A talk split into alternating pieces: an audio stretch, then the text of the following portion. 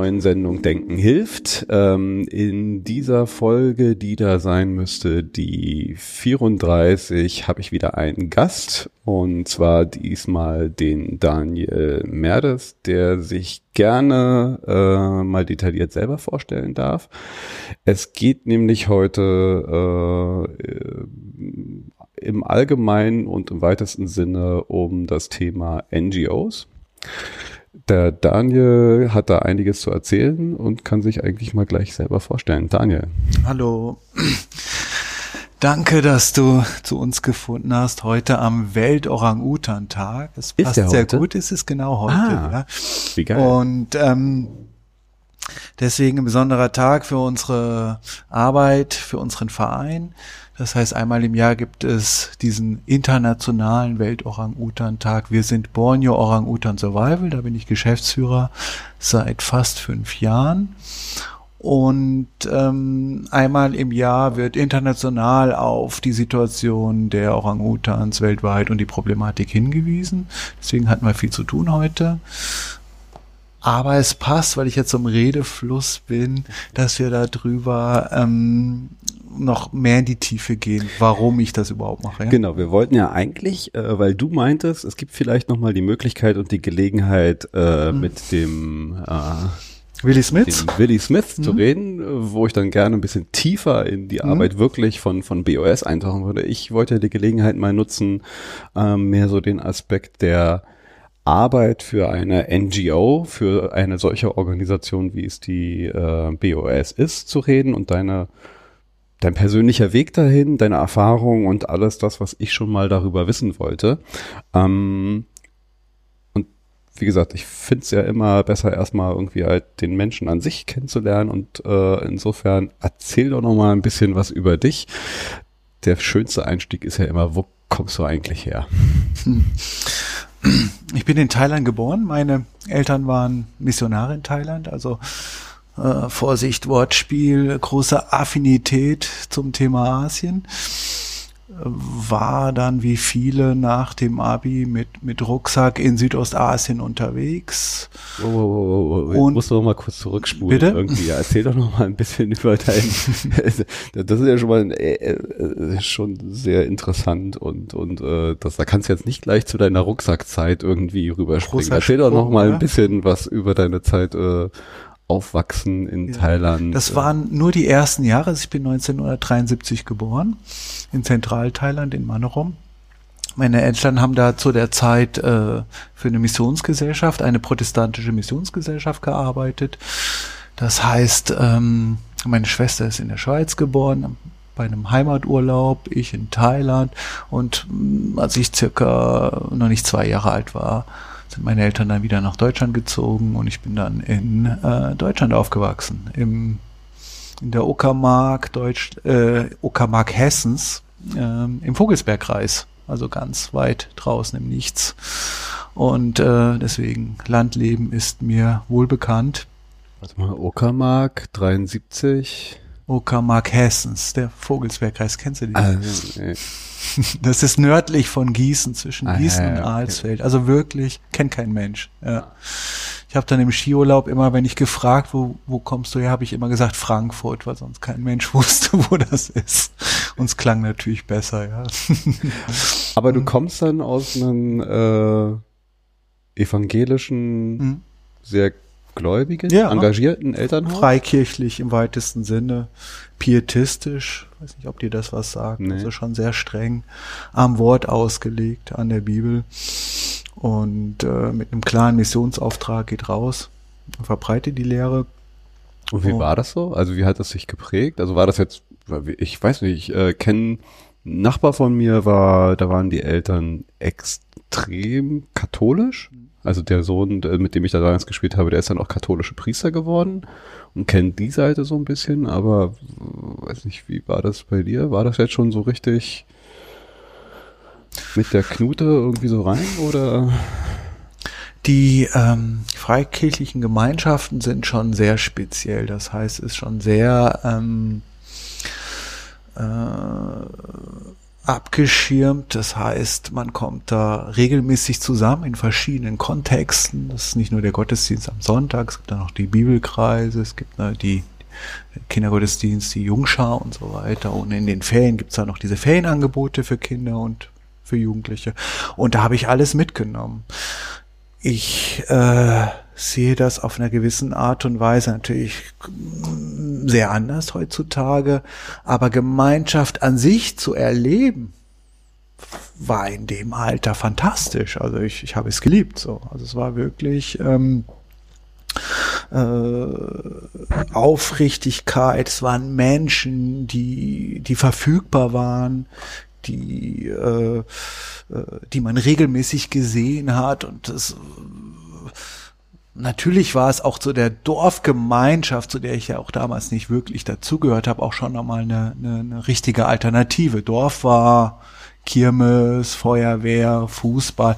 Das war jetzt auch nicht so spannend für mich. Deswegen habe ich diese Gemeinschaft auch sehr, ähm, sehr angenommen und war, war wirklich äh, drin. Also Knute, nein, ist natürlich sehr moralisierend das sind natürlich so diese äh, gewissen Themen, die äh, dann ab einem gewissen Alter schon auch ähm, speziell wurden. Das heißt natürlich kein Sex vor der Ehe. Aber Partys so wäre natürlich, Partys war jetzt auch nicht äh, angesagt, Alkohol, Rauchen eher nicht so. Ne? Und hat es dann Das heißt, es war eigentlich ein sehr gesunder Lebensstil. Also damals war ich sehr gesund und war sehr, sehr ein sehr gesunder, netter, junger Mensch. Ja. Bis dann die Rebellenphase. Ja, die kam dann relativ früh mit, mit, mit der Pubertät, aber trotzdem bin ich noch in diesen, äh, in dieser Gemeinschaft äh, sehr lange dabei geblieben, weil einfach nochmal, ich weiß nicht, ob man das überhaupt erklären kann für einen Mensch, der da nie dabei war, weil es einfach wirklich sehr solidarisch war. Es war ein sehr enges Miteinander, ohne hintenrum, ohne Lügen, ohne Betrügen und ähm, ja, manchmal vermisse ich auch diese Gemeinschaft. Es war und auch, auch ein Wert, über den ich äh, ganz gerne mal rede. Es, es, war auch ziemlich antimaterialistisch. Also Geld war halt nie ein Thema und äh, die finanzieren ja auch ihre Pastoren aus der Gemeinschaft heraus, aus dem Zehnten des Gehalts, ähm, alle Mitglieder. Das heißt, Geld war äh, so nicht das Thema, über was irgendwie mal im, im Mittelpunkt stand bei den Menschen. So, es war einfach weg damit und irgendwas Sinnvolles machen. Also ich meine, das das, das manifestiert ja ein gewisses Wertegerüst und, und Moralgerüst in einen rein. Also unbedingt, auch, ja, unbedingt. Wenn man sich ja. dann nachher dagegen auflehnt oder halt irgendwie abnabelt, äh, das ist ja drin irgendwo. Ich weiß nicht, inwiefern ich mich äh, aufgelehnt und abgenabelt habe. Ich bin Erzähl einfach, mal, bin jetzt einfach nicht, bin jetzt einfach nicht mehr aktiv dabei. Ich habe mich nie abgenabelt oder äh, bewusst dagegen aufgelehnt. Ich bin einfach nicht mehr hingegangen. So, also habe dann angefangen zu studieren in Berlin und weiß nicht, wo noch anfangs äh, bin ich noch ein, zweimal hingegangen, glaube ich. Das war sehr praktisch, weil da wurde mir so ein, wurde mir sehr geholfen beim Umzug und da konnte ich die ganzen Ressourcen nutzen. Und ähm, dann hat mich natürlich die Großstadt aufgesogen mit allen also anderen Alternativ an, genau, Alternativangeboten. Wann war das? Das war acht und äh, 6, 96. 96, ja. also die schönen ja. 90er mit all seinem ja, äh, illegalen Techno-Partys. Anarchistischen. ja. Bin nicht so tief eingetaucht wie du. Natürlich auch so als, als äh, Gerüchte. Außen, also ich, Außenstehender. Ich war überhaupt nicht. Hat damit nichts zu tun gehabt. genau, ja. Die 90er habe ich nur brav zu Hause gesessen und äh, Bücher gelesen. Hört man so, ja. Ähm, so gesehen hat äh, die Großstadt mich da äh, ziemlich schnell gefangen genommen und äh, sukzessive war dann der, ich sag mal, der Glauben und, und die Gemeinschaft dann auch kein Thema mehr. Aber ich möchte nicht sagen, dass ich mich dagegen auflehnen würde. Ich denke, die Werte, die ich äh, gelernt habe, die setze ich immer noch um. Tag, tagtäglich hoffentlich. Ne? Was hast du dann studiert hier? Politik. Politikwissenschaften, ja. Am Otto-Suhr-Institut. Das war ein ziemlich rebellischer Haufen damals. Ja, wie war, also die 90er waren ja schon durchaus noch geprägt. Also gut, ich meine 98 war es dann ein bisschen was anderes, aber ich weiß noch, ich habe äh, ne, der, der, der Irakkrieg war zumindest zu meinen Schulzeiten so der erste, äh, dann halt auch mit, mit sehr viel aktionistischer Phase auf der Straße und war durchaus schon nochmal so eine Phase, wo ja, eine gewisse politische Aktivität auch äh, da war, bevor es dann halt irgendwie danach so ein bisschen in den absoluten Konsum, hatte ich das Gefühl, abgeglitten. Das war in den 90ern zumindest nochmal so eine Zeit, wo es halt durchaus auch schon eine politische Jugend gab. Und du dann Teil dessen oder also was? Mm, das war natürlich ähm, an der Uni, insbesondere an dem Institut, ähm, immer gegeben. Das heißt, war, war, war ziemlich äh, von alten Strömungen, wo das ganze Institut natürlich auch herkommt, sondern teilweise auch äh, marxistisch, natürlich sehr äh, antifaschistisch, sehr viel äh, dagegen, dagegen, dagegen. Überall gab es irgendwo einen Kaffee, wo sich getroffen wurde und und ähm, Demos organisiert und, und ähm, eigentlich war, war ich jedes Wochenende auf irgendwelchen Demos und dann gab es irgendwelche Streiks gegen irgendwelche Gebühren, die eingeführt wurden. Dann habe ich auch mal ein ganzes Semester gestreikt und haben irgendwelche Vorlesungen gestürmt und so. Ziemlich, ähm, ziemlich irre. So. Aber ich glaube, das war einfach äh, Teil des Älterwerdens auch für mich. So. Oh ja, war einfach nicht, nicht einfach so studieren, sondern es musste irgendwas immer passieren. Der 1. Mai war natürlich auch immer Das ist schon was anderes als BWL studieren und äh Die Juristen waren immer im, im Nachbarinstitut, hat man sich die, die, äh, die Mensa geteilt, das war schon sehr anders, ja. Vorhin mal, als ich dich wieder zurückgeholt habe, hast du gesagt, und dann bist du irgendwann mit dem Rucksack, äh, weiß ich nicht, durch Asien? War das dann zu der Zeit deines Studiums? Oder nochmal? Erstmal nach dem Abitur ziemlich lange Asien und dann einmal quer durch die USA, Auto gekauft, durchgefahren und dann äh, runter bis nach Chile. Ja, genau. Äh, aber schon damals habe ich gemerkt, hat mich auf jeden Fall Asien schon mehr geprägt. Das hatte immer eine Riesensehnsucht nach Asien und Thailand war natürlich auch fantastisch. Äh, diese ganzen Hippie-Strände und Kupangan und Full Moon Partys. Es war bevor unfassbar. Ja, ja, bevor die, bevor die Massen da waren und die Motorboote. Einfach billig, eine D-Mark, die Hütte und ähm, konnte auch mit, mit sehr wenig Geld sehr lange da sein mhm. und, und gut sein. Ähm, aber schon damals hat es mich dann weitergezogen und dann bin ich relativ schnell runter nach Indonesien auf dem Landweg und war auch lange in, in Sumatra und da habe ich dann auch zum ersten Mal äh, Orang-Utans kennengelernt in einer äh, Rettungsstation. Äh, und das hat mich, hat mich äh, total fasziniert. Also konnte da im, im Dschungel leben.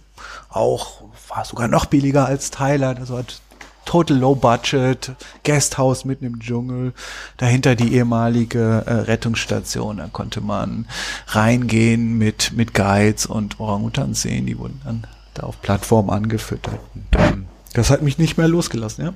Wie war, wie war da schon, also war da schon so die große äh, Krise und Orang-Utan Sterben und Bedrohung damals? War das ja, so da ging's, da ging's natürlich schon los. Also schon damals waren die, die Palmölplantagen riesig. Also schon vom Flughafen bis zu diesem Ort, in diesem Bus, einfach vier Stunden links und rechts Palmölplantagen. Äh, aber die einzelnen Regenwaldfelder, die es dann noch gab, die waren dann halt die Jahre später, als ich äh, wiederkam, dann auch weg. Also ich habe wirklich den, die, die komplette Vernichtung von ganzen Regenwaldgebieten hautnah aus dem Busfenster erleben können. So, und das, äh, das war dramatisch. Und damals hat keiner über Palmen geredet. Das war, nee. war, war, ein Thema. So. Und Aber es war da, also es war schon ein Thema, nur es war noch nicht in der Öffentlichkeit. Nicht im Mainstream, nein, ja. nein. Also das war nach dem Abitur, dann bist du nach Berlin, hast studiert, hast dich da durchaus auch weiter politisch betätigt und das politische Mindset weiter behalten.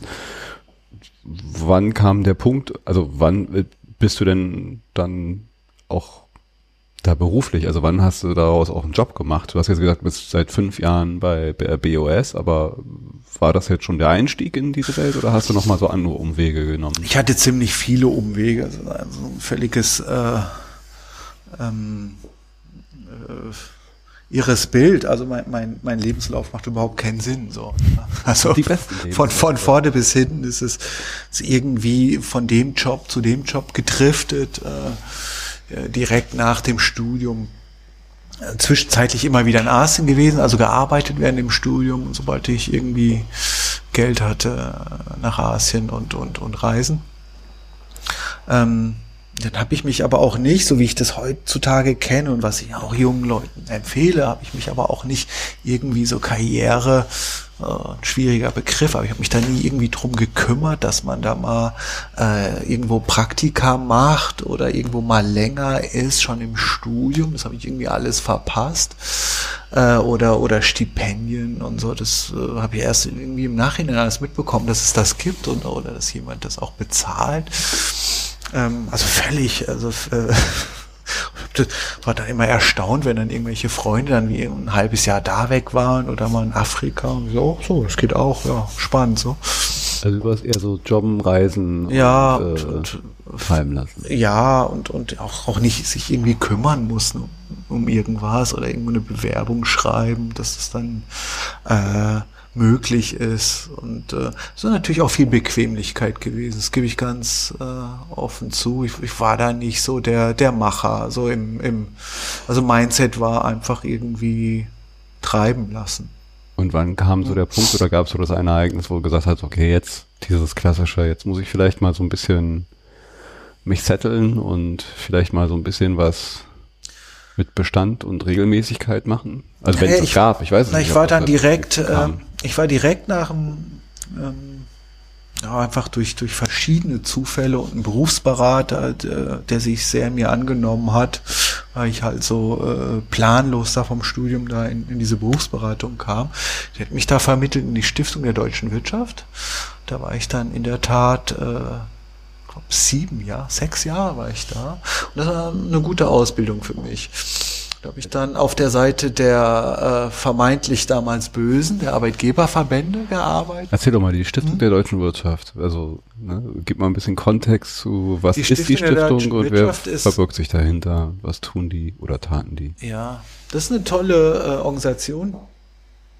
Kann da auch im Nachhinein nichts Schlechtes finden. Ähm, die sind arbeitgeberlastig, das heißt, die Gewerkschaften haben ihre Stiftungen äh, und, und ähm, die Arbeitgeber haben dann halt unter anderem die.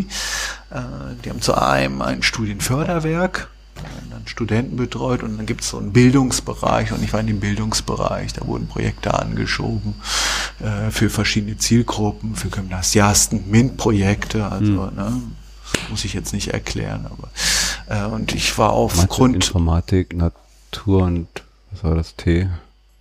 Technik. Technik. Ja, ja. Das wurde natürlich ein Arbeitgeberthema seit jeher, das wurde gepusht. Wir brauchen Ingenieure, Ingenieure, Ingenieure. So. Ich weiß nicht warum. Ich bin dann durch, wahrscheinlich weil ich so rüberkam, war dann immer mit den Hauptschülern unterwegs. War auch, war ich auch wirklich getrieben. Das war auch der einzige Grund, warum ich wahrscheinlich so lange da war. Ich habe dann Projekte ähm, betreut und, und angeschoben für, für Übergang Schule, Beruf, für Hauptschüler. Damals hieß es ja noch so. Und ähm, das fand ich eigentlich auch gut. Also das war ja immer so eine Zielgruppe, die vernachlässigt wurde und in, in äh, schwierigen Zeiten waren ja die Shop-Chancen auch ganz schlecht und wir versucht mit Unternehmen zusammen zu gucken, wie können wir das attraktiver machen, dass Unternehmen auch äh, die Werte und, und, und, und die Skills von Hauptschülern überhaupt erkennen können hm. durch äh, ja, verschiedene Miteinander-Treffen, Projekte etc. Das, also das war cool so. In gewisser Weise dann, also können wir ja gleich nochmal drauf kommen, aber äh, ich stelle mir jetzt mal vor, so gar nicht so viel anders als das, was jetzt hier in einer NGO an Arbeiten und Tätigkeiten so anfällt, wahrscheinlich da auch schon getan, oder? Nur, dass ich da halt nicht mit kurzer Hose saß wie jetzt, sondern mit äh, gestriegelt so ein bisschen und ähm, mit Anzug und Krawatte rausging. Das war natürlich dann auch auf einer gewissen Art und Weise so ein Trade-off. Das heißt, es war für mich auch ein Job. Mhm. So.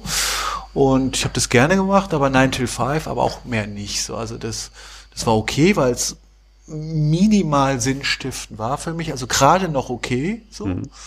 Aber es hat mich jetzt auch nicht richtig gepusht, dass ich da sagen würde, äh, der Bildungs, äh, die Bildungschancen in Deutschland wird mein zukünftiges Thema sein. So. Ja. Ich meine, das ist jetzt vielleicht eine kleine, äh, kleines Abbiegen, aber weil du halt Stiftung sagst, ich haben ja im Vorgespräch kurz mal angerissen. Ich, ich habe mir eine Frage oder zumindest wollte ich eine Meinung dazu haben, äh, weil das mir im Kontext NGO eingefallen ist. Stiftung ähm, sehe ich persönlich, zumindestens das, was ich jetzt so teilweise als Stiftung im Kopf habe, ein bisschen kritisch weil ich halt zumindest in meiner Wahrnehmung viele dieser Stiftungen da draußen halt auch oft so von sehr reichen äh, äh, Menschen betriebene äh, ja Entitäten sind, die äh, für mich teilweise in der Wahrnehmung so, so ein bisschen so der, äh, der Sicherungsparkplatz fürs Vermögen sind, äh, was sie eigentlich sonst in, in meiner Gerechtigkeitswahrnehmung äh, der Gesellschaft eigentlich in Form von Steuern oder anderen Dingen äh, zugutekommen lassen sollten, äh, sich dem aber etwas entziehen, also oh Gott, oh Gott, ich habe so viel Geld, äh, bevor es mir halt irgendwer wegnimmt, äh, parke ich es halt mal in einer Stiftung und betätige mich da als äh, äh, Gutmensch, aber äh, gut ist nur das, was ich als gut definiere.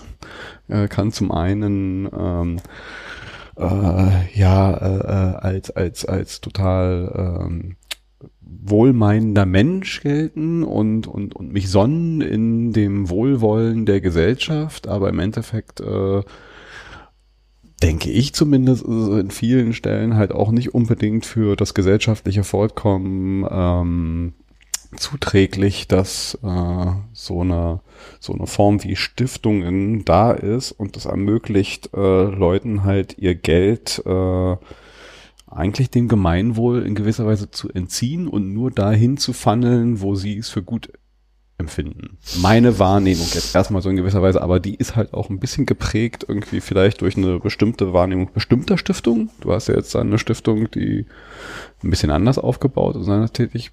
Ich weiß nicht, wie, wie, wie siehst du das Stiftungskonzept? Woher das Geld, woher das Geld da kam, ähm, habe ich mich nie groß drum gekümmert. Ähm, aber was denkst du jetzt zum Beispiel von solchen äh, Bill und Melinda Gates Stiftungen, wo man erstmal sagt, oh toll, die machen ja so viel äh, für äh, Malaria und was weiß ich nicht was. Ja, könnte man, also habe ich auch gedacht, ich habe äh, so ein bisschen rein, aber auf der anderen Seite sieht, so, ey, dieses Geld entziehen sie ja eigentlich ähm, in gewisser Weise dem dem Land, in dem sie äh, leben und dieses Geld verdient haben und der Gesellschaft, äh, weil sie halt das Geld nicht als Steuern halt irgendwie zurückkommen lassen, halt auch begünstigt dadurch so viel Geld haben, weil halt da, wo sie arbeiten, halt ähm, ein Steuerrecht herrscht, was ihnen es ermöglicht, halt äh, ja, halt äh, vielleicht mit einer effektiven Steuerlast von nur 10, 15 Prozent äh, äh, zu leben. Aber da sind wir jetzt bei der Systemfrage. Ja, sitzen, wir ja, sitzen wir ja noch Mitternacht da. Also das ist natürlich im Kapitalismus also angelegt, das Problem. Ähm, ich möchte ein paar Sätze zu sagen. So. Ähm, ich glaube, das ist nicht kriegsentscheidend. Also wir, wir bewegen uns ja in den Regeln und im Normativ des Kapitalismus. Das ist, äh, können wir jetzt leider nicht ändern. Erstmal.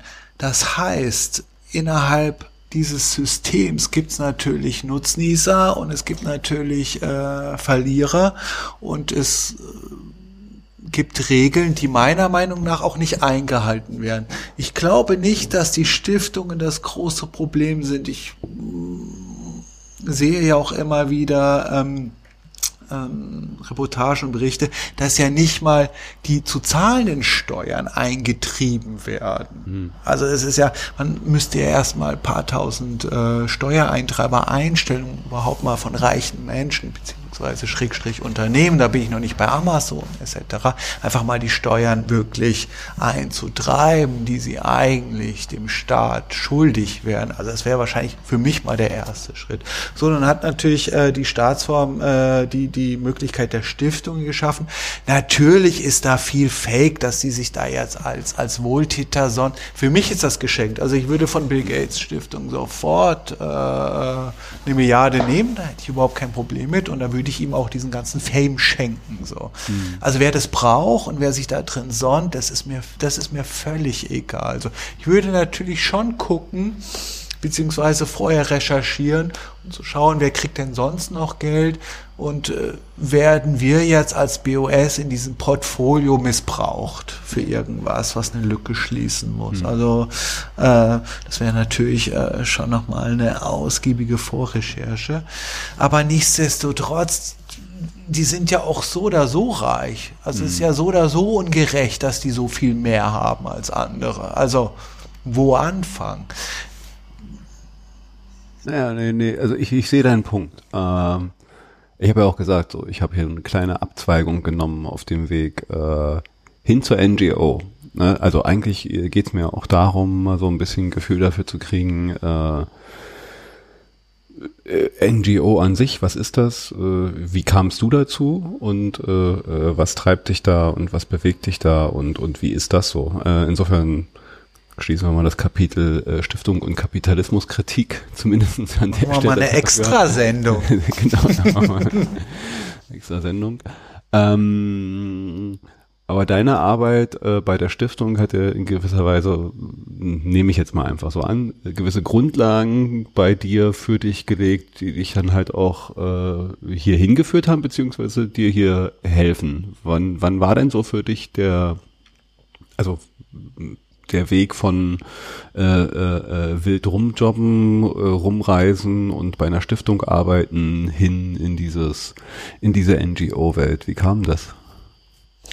Ähm, ich hatte dann noch diverse andere Jobs, auch äh, in, in ganz verschiedenen Bereichen, meistens mit Menschen zusammen, für Menschen.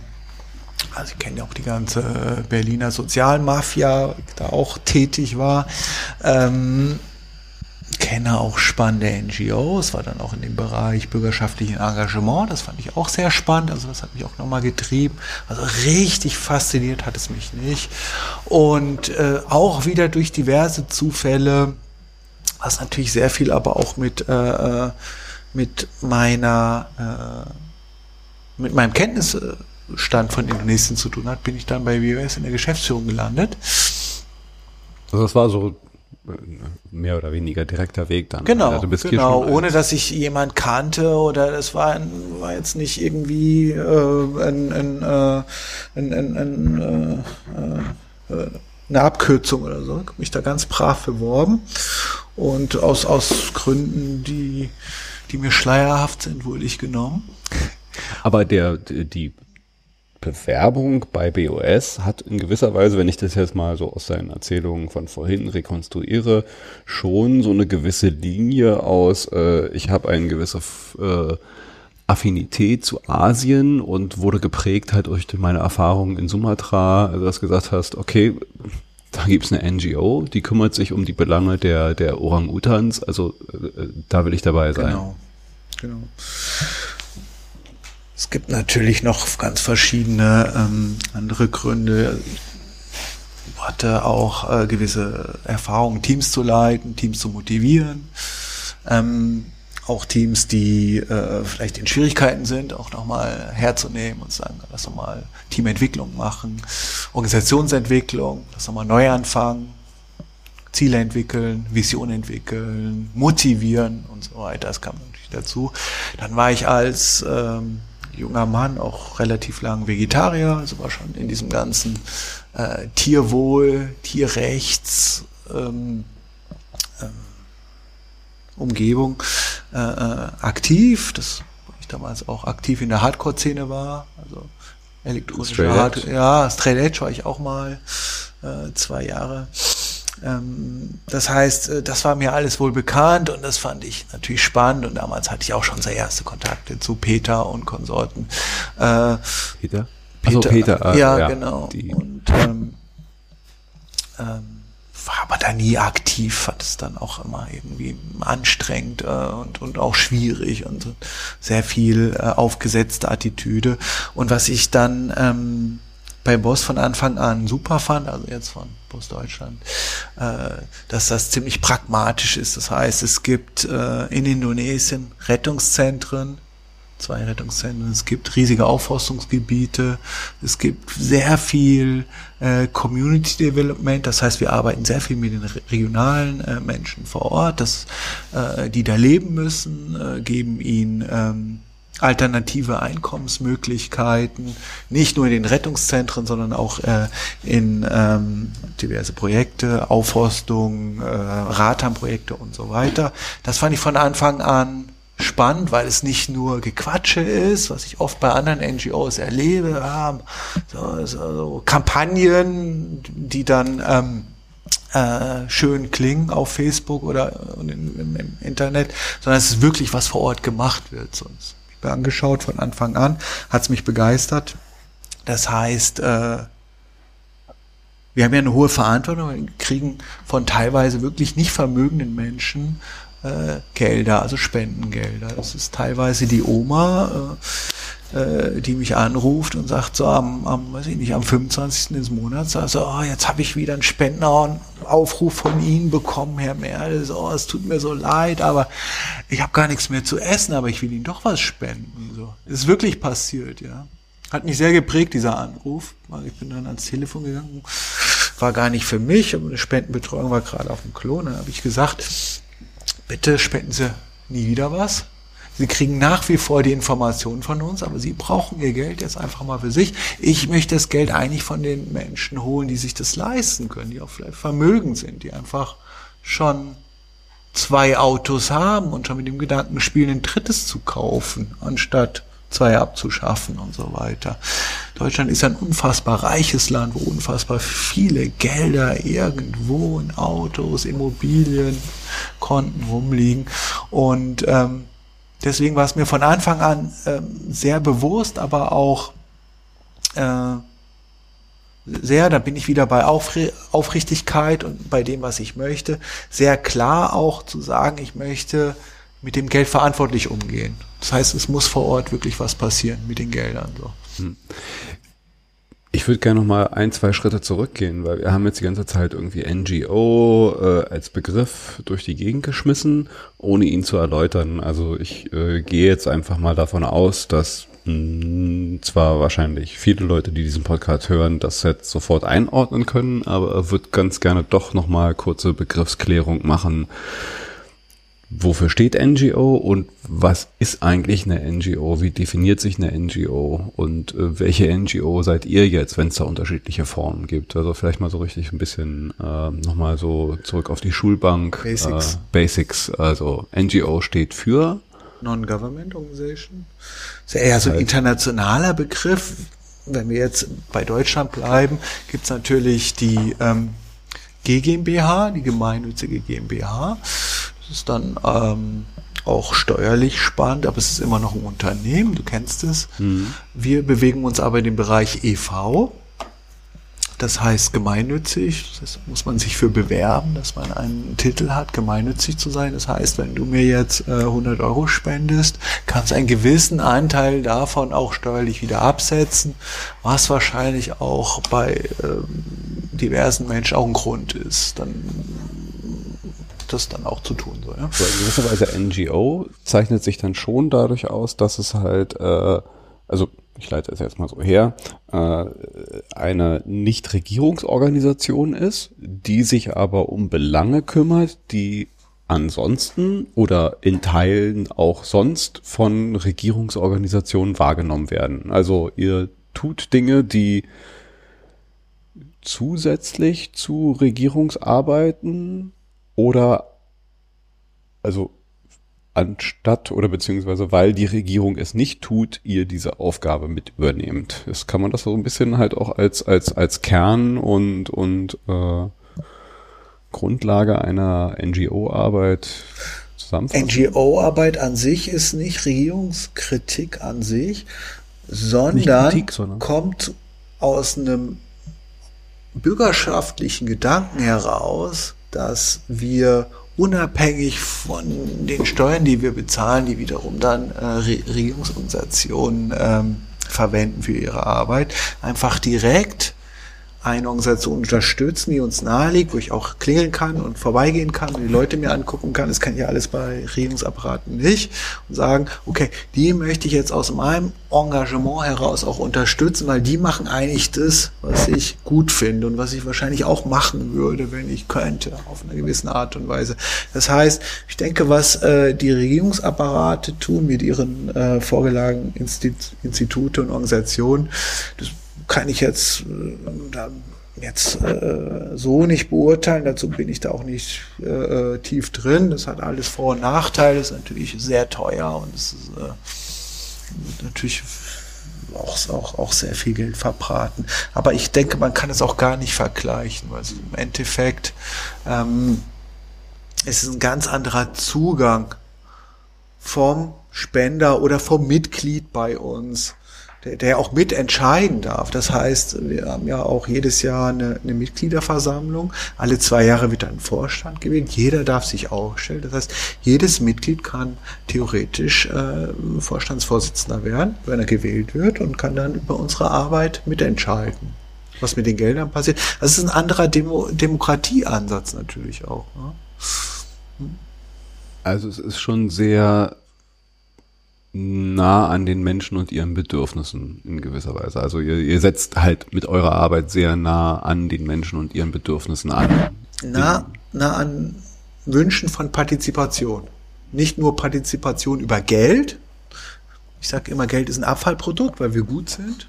Bleibt halt auch Geld bei uns kleben, sondern wirklich, dass jeder reinkommen kann und mitmachen kann. Auch mit Ideen, mit Wünschen, mit äh, einsetzen. Wir haben auch Regionalgruppen vor Ort. Ähm, in Berlin gerade nicht, leider, beziehungsweise die, die, passiert gerade nicht viel, aber es gibt in, in anderen Regionen in Deutschland Regionalgruppen, die gehen dann raus und machen Stände und Aktionen und Demos und so weiter.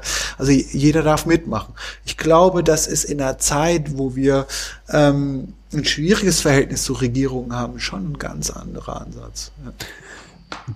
Du hast vorhin gesagt, du bist ja auch hier rein irgendwie mit einem gewissen Verständnis und Auftrag halt auch für, für organisatorische Arbeit. Was, was bedeutet das denn halt in so einer Organisation? Was, was ist da jetzt anders äh, und, und was bedeutet das für äh, Organisation, Zusammenarbeit, Zusammenhalt ähm, in, in so einer, ja, also äh, an der Stelle ja erstmal Verein in ein NGO, das ist ja schon was anderes dann halt als das DAX-Unternehmen äh, mit seiner gewissen Organisationsstruktur. Was, was würdest du jetzt sagen, so unterscheidet sich da aus deinem Kenntnisstand halt das von anderen Organisationsformen? Was bedeutet das für die Menschen, die hier arbeiten, wie man zusammenarbeitet, welche, was auch immer dir dazu einfällt? Also ich glaube, das ist schon was anderes. Zuerst unterscheiden sich die Gehälter, natürlich schon. Ähm wesentlich äh, anders aufgestellt. Aufgrund äh, der Mittel, die wir bekommen, müssen wir auch da sehr verantwortlich mit umgehen. Das heißt, äh, wir können nicht so Gehälter zahlen wie jetzt in äh, anderen Strukturen. Äh, dafür sind natürlich die äh, äh, nicht die, sondern der Mehrwert des Miteinanders, meiner Meinung nach, wie ich es auch von woanders kenne, natürlich ein anderer. Äh, es ist ein, ein Miteinander, weil die Sinnstiftung die andere natürlich erst in ihrer Freizeit suchen oder in ihrer Freizeit bekommen. Das heißt, der, der, der, äh, der Manager, der zwölf Stunden am Tag äh, fürs Kapital arbeitet und für die Gewinnmaximierung, der hat ja auch das Bedürfnis, sich gesellschaftlich noch einzubringen oder für ein Thema einzubringen. Der muss dann am Abend oder am Wochenende sucht er sich dann in einen Verein da irgendwie nochmal eine Stunde was zu machen oder zwei Stunden in der Flüchtlingshilfe immer so unterstützen. Und bei uns ist diese Stiftung halt all inclusive. Es ist jeden Tag in der Arbeit. Das finde ich einen hohen Wert und das finde ich natürlich auch ein hohes Vorrecht für jeden. So. Also ich kann nach Hause fahren und brauche nichts mehr machen. Zeichnet das dann halt auch die Leute aus, die hierher kommen? Also Natürlich, die wollen das. Die wollen das. das ist halt nicht nur ein Job, die wollen das machen. Also hier arbeiten keine Leute, die einfach nur einen Job wollen. Das, äh, nee, das würde auch nicht hinhauen. Dazu ist es dann auch zu anstrengend und zeitintensiv und, und äh, hoher Anspruch an Flexibilität. Das ist wirklich ein anstrengender Job auch bisweilen, weil natürlich, was ich in dieser, in, in diesem Miteinander, wo was passiert und wo dann, wo dann Action ist, dann dauert es halt auch mal länger und dann bleibt man länger und äh, für die Sache ist man getrieben und dann, dann, dann geht halt keiner um fünf. So. Mir kommt gerade ein Gedanke und ich stelle mir vor, dass halt natürlich, wenn du, na, du gehst jetzt nicht dahin alleine für das Geld, klar brauchst du das Geld, um äh, zu überleben, aber das treibt dich nicht, sondern dich treiben die anderen Dinge. Ähm, ihr tut ja etwas, was halt schon sehr emotional, also es geht hier um das Leben und Überleben der, der Orang-Utans. Ähm, mit all dem, was ich da halt auch so wahrnehme und was dann durch die Presse geht, eine sehr emotionale Geschichte, ähm, wo ich mir vorstelle, dass das halt natürlich dann halt auch an Menschen, die halt hier mit einem gewissen Anspruch und und und äh, äh, ja einer Grundeinstellung reingehen, die ganz anders ist als ich mache hier meinen 9 to 5, gehe nach Hause und fertig aus, äh, Netflix an, alles gut, ähm, auch belastend sein kann. Also ist das ein Thema, wo du halt dann halt auch äh, neben äh, vielleicht lange Arbeiten oder flexiblen Arbeitszeiten auch noch eine andere Belastung mit nach Hause nimmst, weil äh, es ist ja nicht unbedingt alles nur äh, geht bergauf bei eurer Tätigkeit. Also wenn ich mir zumindest was ich wahrnehme, so so äh, die Entwicklung anschaut, äh, ist es ja durchaus auch viele Rückschläge und und und und depressive Entwicklungen. Wie was macht das jetzt so und was bedeutet das halt auch für die alltägliche Arbeit jetzt hier irgendwie neben neben dem ich muss jetzt hier irgendwie Projekt XY vorantreiben, sondern ich muss ja auch äh, Menschen motivieren und, und vielleicht halt auch in ihren, äh, ähm, naja, auch, auch depressiven Rückschlägen halt auffangen. Stelle ich mir zumindest vor, dass das auch ein Thema ist in der alltäglichen Arbeit, wenn du mit Menschen arbeitest, die, die äh, persönlich sehr engagiert und motiviert sind, aber dann halt auch äh, Gefahr laufen, vielleicht da halt auch, ähm, naja, äh, diese Rückschläge sich sehr, sehr zu Herzen zu nehmen, die es da geben kann.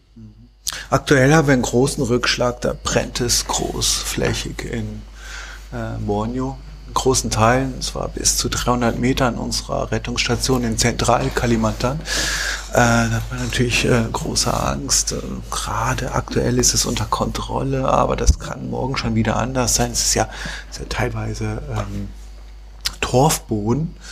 Das heißt, äh, äh, wenn der brennt, dann das kann sich kein Mensch hier vorstellen. Dann kann es erstmal gelöscht sein und dann sieht man ein paar hundert Meter nichts mehr. Dann kann er aber irgendwie einen Kilometer weiter können die Flammen wieder hochgehen, die wandern dann unterirdisch und es brennt. Der Torf geht ja bis zu zehn Meter runter. Das ist ja die größte CO2, äh, der größte CO2-Speicher, den es gibt. 30 Prozent des CO2 ist im, im, im Torfboden gespeichert. Ähm, das war aber nicht depressiv, das hat, also das ist eigentlich sehr selten depressiv, es ist eher sehr, sehr freudig hier, weil es motiviert uns natürlich weiterzumachen, weil wir machen, machen, machen. Da haben wir gar keine Zeit irgendwie nachzudenken, was jetzt ein Rückschlag sein könnte oder nicht. Ähm, Gleichzeitig erleben wir natürlich sehr viel Positives. Wir erleben, dass wir immer mehr Aufmerksamkeit bekommen für das Thema. Das heißt, die Medienarbeit ist, ist schlagartig nach oben gegangen oder die Medienaufmerksamkeit äh, laufen äh, regelmäßig in den Hauptnachrichten äh, mit unseren Themen und sehen, dass dadurch auch was verändert auch. Aufmerksamkeit heißt natürlich auch, äh, dass sich das dann in gewisser Handlungen, ich möchte jetzt nicht so weit gehen, dass wir jetzt schon äh, direkt die Politik verändern, aber wir merken auch schon, dass wir ein Teil, Teil des großen Ganzen sind, dass sich jetzt politisch immer mehr sensibel auseinandergesetzt wird mit Klimakatastrophe etc. Und deswegen ist es eins meiner großen Ziele, es hat mich seit jeher gestört. Es ist immer dieser Orang-Utan mit Leid und tot und äh, äh, hier, da ist er wieder, da liegt er wieder, hat es nicht geschafft. Und Finde ich furchtbar so. Ist ein ganz stolzes, äh, großartiges Tier.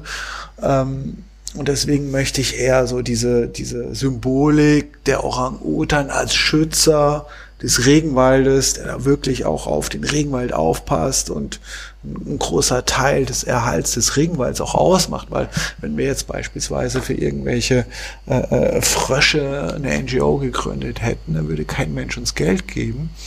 Aber durch den Orang-Utan haben wir so eine Symbolik geschaffen, die jeden Tag stärker wird. Die steht ja auch für Regenwaldschutz mhm. immer mehr. So wie der Eisbär für Klimakatastrophe ist der Orang-Utan immer mehr Regenwaldschutz, zumindest in Asien, und das wollen wir noch bestärken. Und da ist für mich auch ein Symbol der Hoffnung, natürlich. Weil ähm, solange es den Orang-Utan noch gibt, gibt es die Regenwälder und äh, die, die Hemmung, die Regenwälder abzuholzen, sind wesentlich höher, wenn man so ein Symboltier da drin hat, als wenn es keinen interessiert. Also hast du da, du bist jetzt seit fünf Jahren mhm. bei, bei BOS. Mhm. Hast du das Gefühl, es gab da diesen einen, ich weiß nicht, ob jetzt Kipppunkt, aber äh, die Veränderung, zumindest in meiner Wahrnehmung, ist das Thema äh, Klima, Regenwald, CO2 und alles, was damit zusammenhängt, ähm, seit zwei Jahren ein ganz anderes.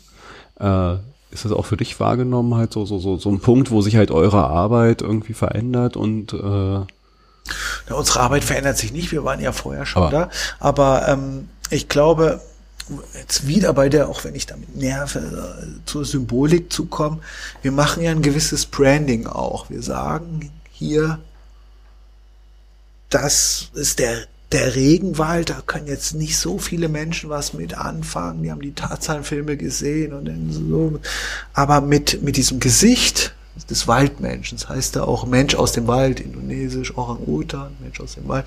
Es gibt, gibt dem Ganzen äh, ein, ein, ein, ein, ein Gesicht und macht den Schutz natürlich auch sichtbar. Und das habe ich schon gemerkt, das wird schon wesentlich stärker aufgegriffen in den letzten Jahren. Aber auch mit sehr äh, äh, einflussreichen Menschen gesprochen, die in äh, Südamerika arbeiten, in Brasilien auch ein ganz aktuell sehr bedroht mhm. durch diesen irren Präsidenten. Ähm, und, und die haben gesagt, Mensch, Daniel, hätten wir denn auch sowas wie den Orang-Utan? Wir könnten unsere Arbeit viel plastischer sichtbar machen. Die sind ganz verzweifelt, dass sie sowas nicht haben.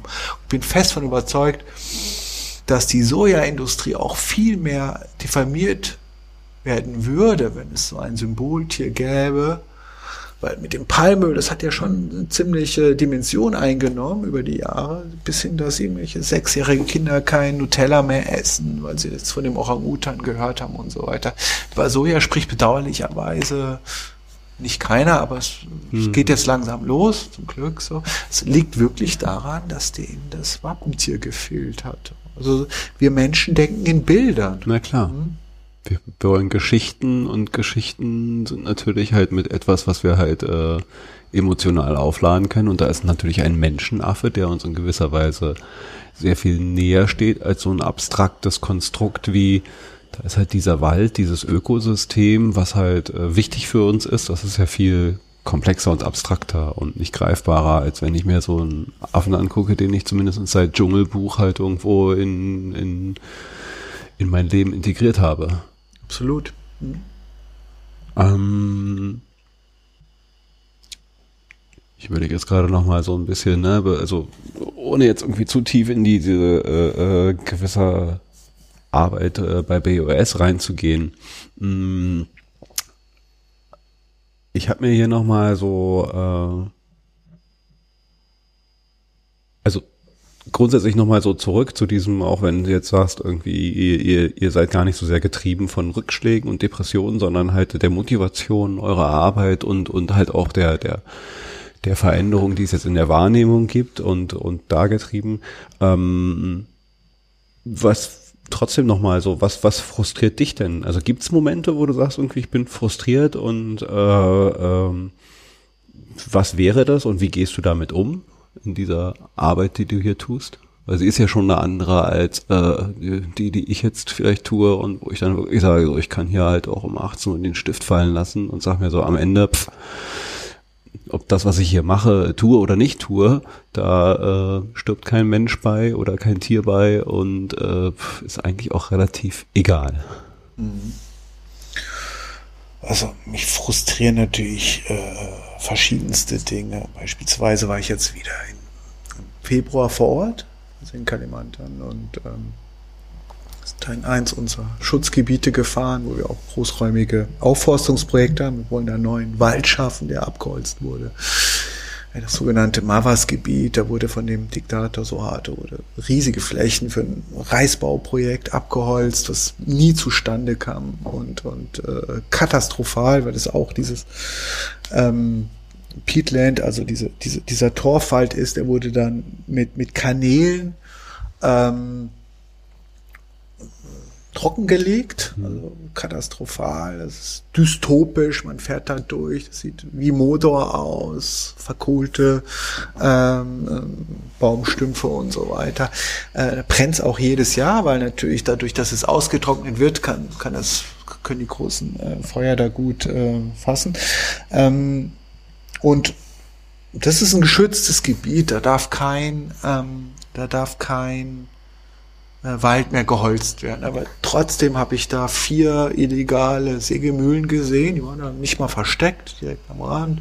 Die ganzen Baumstümpfe gesehen, die an mir vorbei äh, äh, da am Boot vorbei äh, gefahren sind. Das heißt, nach wie vor wird der Regenwald, äh, obwohl es nicht mehr erlaubt ist, geholzt. Äh, also wir Deutschen sind ja immer sehr äh, äh, regelfixiert, das heißt, es ist halt verboten. Na gut, vielleicht versucht man es, aber eigentlich macht man es ja nicht so. Ne?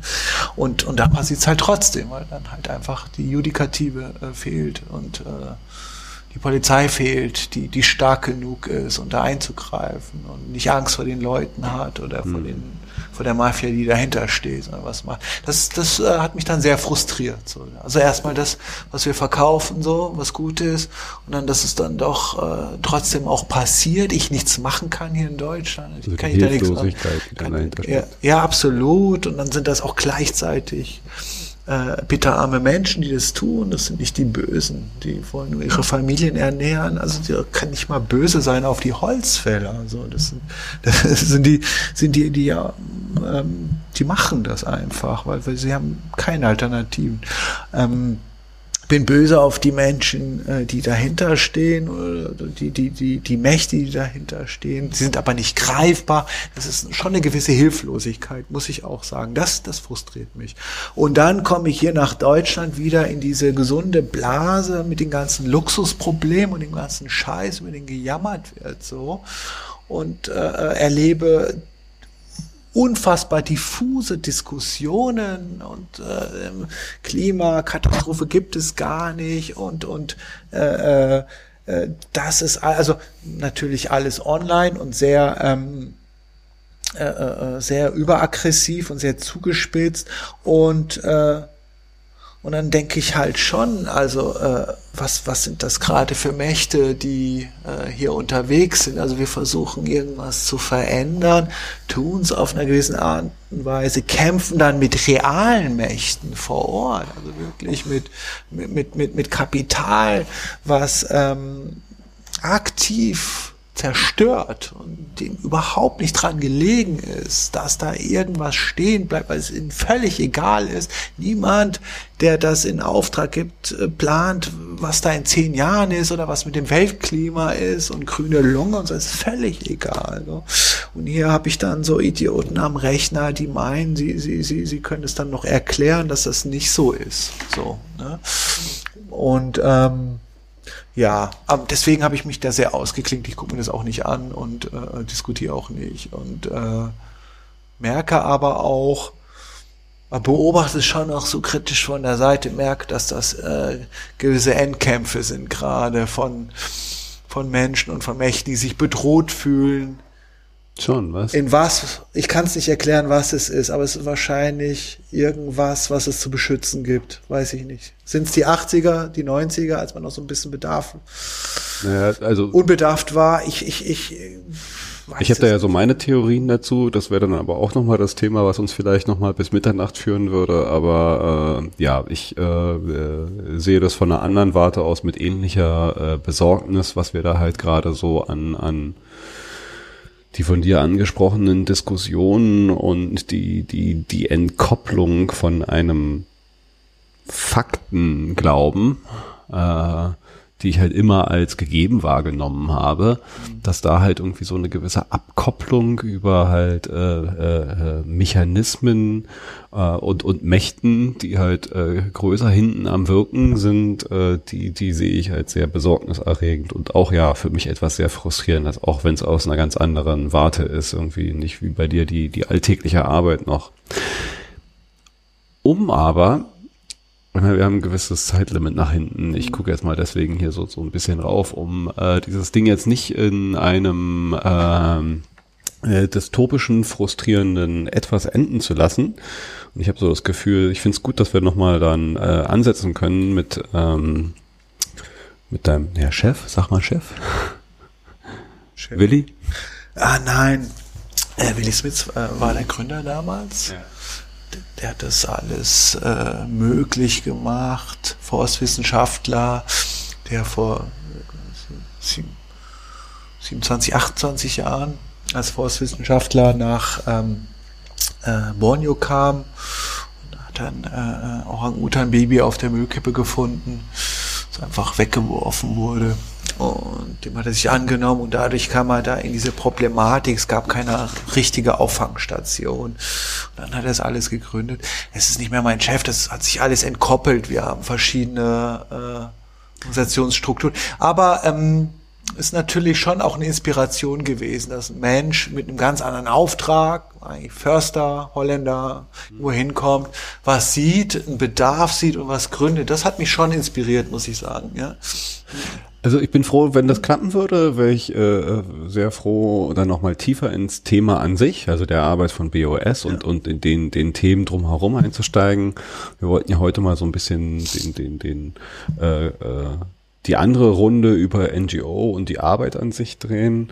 Ähm, ich würde, um jetzt nicht so äh, pessimistisch schließen Absolut. zu wollen, gerne halt auch mal so deine deine Utopie. Wir waren ja gerade bei einer gewissen Dystopie jetzt gerade. Äh, wie ist denn für dich eine eine äh, utopische Vision für eure Arbeit, die Welt äh, im Allgemeinen oder wie auch immer du es jetzt mal so sehen willst. Also wenn du dich mit Utopien beschäftigst, was sind so die Utopien, die du für dich da so gerade äh, zeichnest? Die wäre wahrscheinlich, zumindest ich brauche immer mal wieder so eine Utopie, die ich mir zeichne, um mich halt auch motiviert zu halten.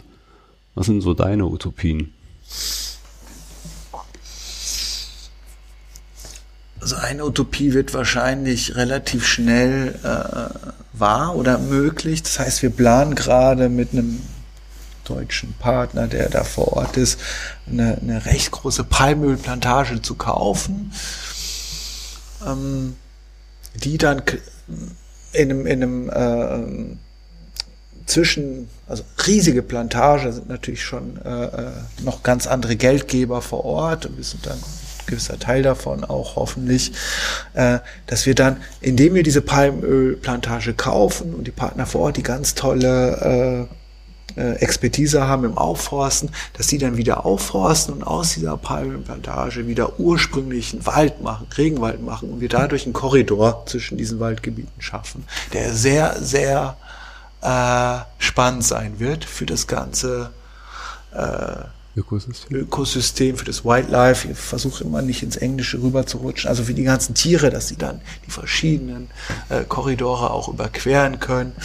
Äh, das beschäftigt mich schon seit Monaten das Thema und ich hoffe, wir, wir kriegen das auch ähm, gewuppt zusammen. Äh, und das jetzt einfach nochmal größer gestellt. Lass doch mal gucken, was wir eigentlich was brauchen wir denn als, als Gesellschaften, als Weltgesellschaft, was brauchen wir denn wirklich noch als Anbauflächen? Gerade geht es ja alles in die falsche Richtung. Das heißt, immer diese Landnutzung nimmt ja jeden Tag zu versus den Wäldern.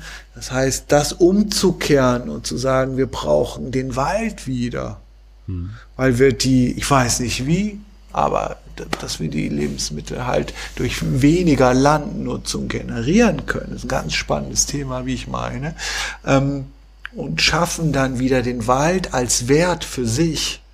Ich möchte beispielsweise, dass Bäume ab einem gewissen Alter unter, unter äh, Schutz gestellt werden so wie Baudenkmaler, mhm. äh, Baudenkmaler einen Schutz haben, muss okay. eigentlich ein Baum, der mindestens, was weiß ich, sag mal ein Alter, 40 Jahre, wie alt bist du? Genau. 45. Genau, ab 45 muss der einfach unter Schutz stehen.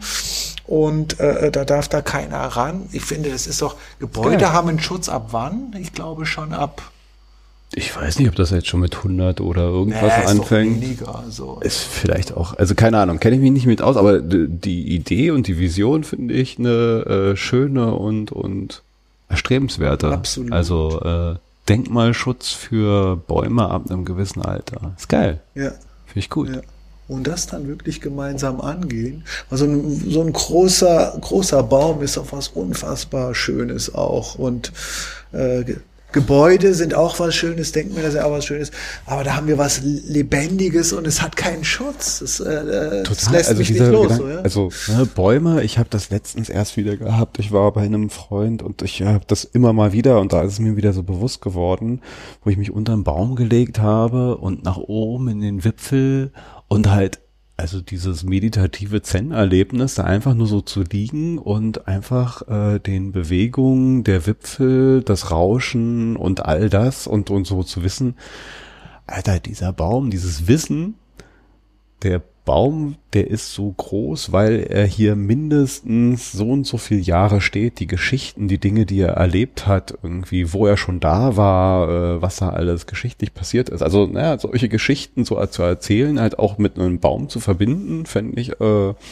auch eine spannende Sache. Ein Baum nicht nur als so eine, da ist halt so eine Pflanze, sondern halt auch als ein gewisser zeitgeschichtliches äh, und für uns alle lebensstiftendes Element zu sehen. Ja. Deswegen finde ich gut, dass du jetzt auch noch mit diesem Positive Approach kommst. Ich denke, ich, ich sehe da auch eine gewisse Hoffnung. Ich merke, dass sich gesellschaftlich gerade was bewegt, dass wir natürlich immer noch in unserem tiefen Egoismus stecken, aber dass wir immer mehr den Wert sehen von Natur, von Bäumen, von Ozeanen, die Plastikdiskussion natürlich und so weiter. Und das gibt mir eine gewisse Hoffnung, dass wir den Wert sehen.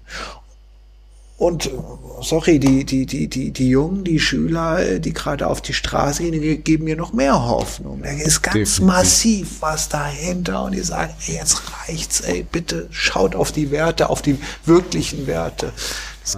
Äh, kann es nicht sein, dass wir so weitermachen. So, das ist meine Hoffnung. So. Ja, definitiv. Das ist ja auch schon zu tun mit den jungen Menschen. Ja. Toll. Hm. Allerletzter Abschluss. Mhm. Ich habe es mir vorgenommen, immer zu fragen. Ich vergesse es diesmal nicht. Ich habe, ähm, ich frage jeden, was ist dein absoluter All-Time-Favorite Lieblingssong? Weil ich glaube, äh, dein einer Lieblingssong sagt auch ein bisschen was über dich aus. Welcher ist deiner? also ich habe dich vorher nicht vorgewarnt. Irgendwie ist jetzt kalt erwischt wahrscheinlich. Aber was fällt dir ein? Welcher ist dein All-Time-Favorite? Das ist wirklich blöd. Kalt erwischt. Aber dann sind die spontanen Antworten meistens die besten, der, der, der jetzt in kommt. Madness. Du, du, du, Welcher Song? Mensch, wie heißt er denn? Wirklich nicht Our House, oder? Nein. Äh, ja, der Madness-Song schlechthin einfach. Der Madness-Song nicht Our House? Nein, das war ja dann erst in der späteren, in der Pop-Phase. One Step Beyond. One Step Beyond. Yes, ja klar, ist ein guter Song. One Step Beyond. Mir ist einfach nichts anderes eingefallen. Der ist gut. Ist, der ist gut. Ist wundervoll. Ja. Auf jeden Fall. Ähm, Daniel, ich danke dir. Das war großartig. Danke, Ingo. Das, das äh, können wir glatt nochmal machen über andere Themen die, wir wollten ja noch mal den, äh, wir können ja noch mal die Seitenstraße mit der Kapitalismuskritik aneinander verfolgen. Sehr gut. Nehmen wir dann auseinander. In dem Sinne, vielen Dank. Ich muss auch pinkeln, das zweite Bier. Ich auch. Also, bis dann. Ich danke dir. Ciao. Ciao.